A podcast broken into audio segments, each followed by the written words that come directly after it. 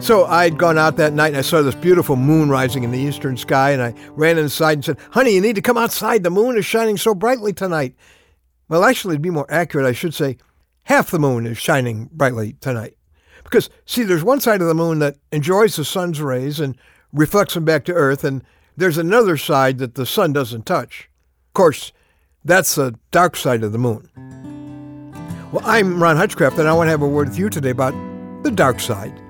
Where the light doesn't shine, now that's the dark side. The sad thing is that many of us have a dark side. Parts of our life, our personality, our lifestyle, well, we don't let the light shine. The light of the sun, S-O-N, of God. And those parts, like the moon, are cold and barren, possibly hidden from everyone's view except God.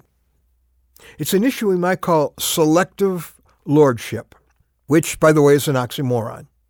If I get to decide which parts of my life I'm going to let Jesus have his way in, how can I call him Lord? The Greek word for Lord, kurios, is all about who is the controller. If I'm deciding there are certain parts of me Jesus can't have, then who's in control? I'm hijacking my life from my sovereign Lord, and I'm effectively making me, his creation, the, quote, Lord of my life. Jesus asks us a haunting question about all this in Luke 6:46. It's our word for the day from the Word of God. He said, "Why do you call me Lord, Lord, and do not do what I say?" So if you go to your room and you find Jesus there tonight, he might very well ask you that question. If he did, what areas of your life do you think he'd have in mind when he said, "You're not doing what I say"? Could it be you're not letting his light shine on the bitterness that you've been harboring? Or maybe that anger of yours is just stubbornly defiant to Christ's control. Maybe the dark side of your moon is a sinful habit that you will not let Jesus get you out of.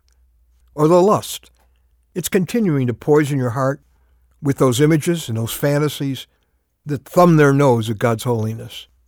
Pride. That's a sin that cost Lucifer heaven. But it's one that the Christian world will largely let you get by with, uncondemned. But God hates it, the Bible says. Pride of position, pride of accomplishment, pride of appearance, pride of ability. They're all deep darkness that desperately need the light of Jesus to shine on them. Maybe your impatience, maybe that's a part of you that you just won't let Jesus challenge. Or your spiritual coldness, or your neglect of people who are depending on you. It could be that you're manipulative, you're a controller. Or maybe there's a relationship you will not let him touch, the dark side. Dark because you will not let his light shine there.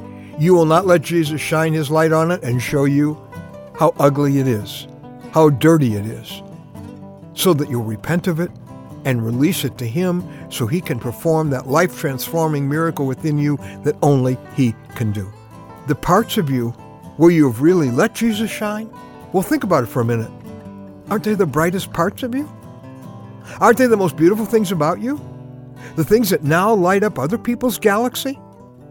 And the dark side has been dark and cold and barren long enough.